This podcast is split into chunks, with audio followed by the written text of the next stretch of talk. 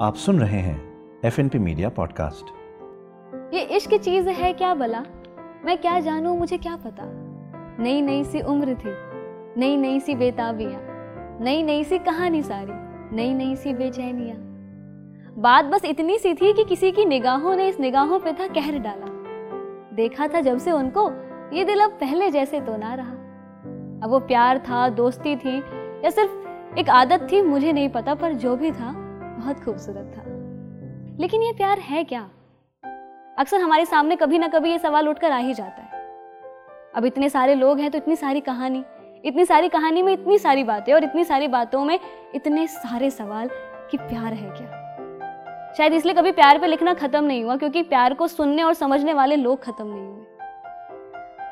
हमारे शायरों की माने तो वो कहते हैं कि इश्क इश्क जुनून है, इश्क सुकून भी, इश्क राहत है तो इश्क इबादत भी। और जब यही सवाल हमारे फ़िल्मों की दुनिया से पूछा गया तो हमारे हीरो ने क्या कहा? प्यार। प्यार दोस्ती है अगर वो मेरी बहुत अच्छी दोस्त नहीं बन सकती तो शायद मैं कभी उससे प्यार कर ही नहीं सकता। प्यार दोस्ती है। और मेरी बात माने तो ये बात भी बिल्कुल सही। क्योंकि हर एक रिश्ते की नींव दोस्ती पे ही तो रखी जाती है। प्यार शायद बदल सकता है, पर दोस्ती कभी नहीं।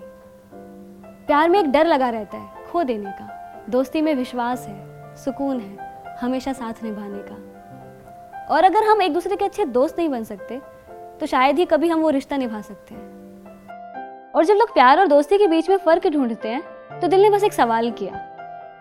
अगर दोस्ती में प्यार का होना लाजमी है तो प्यार में दोस्ती का होना क्यों नहीं?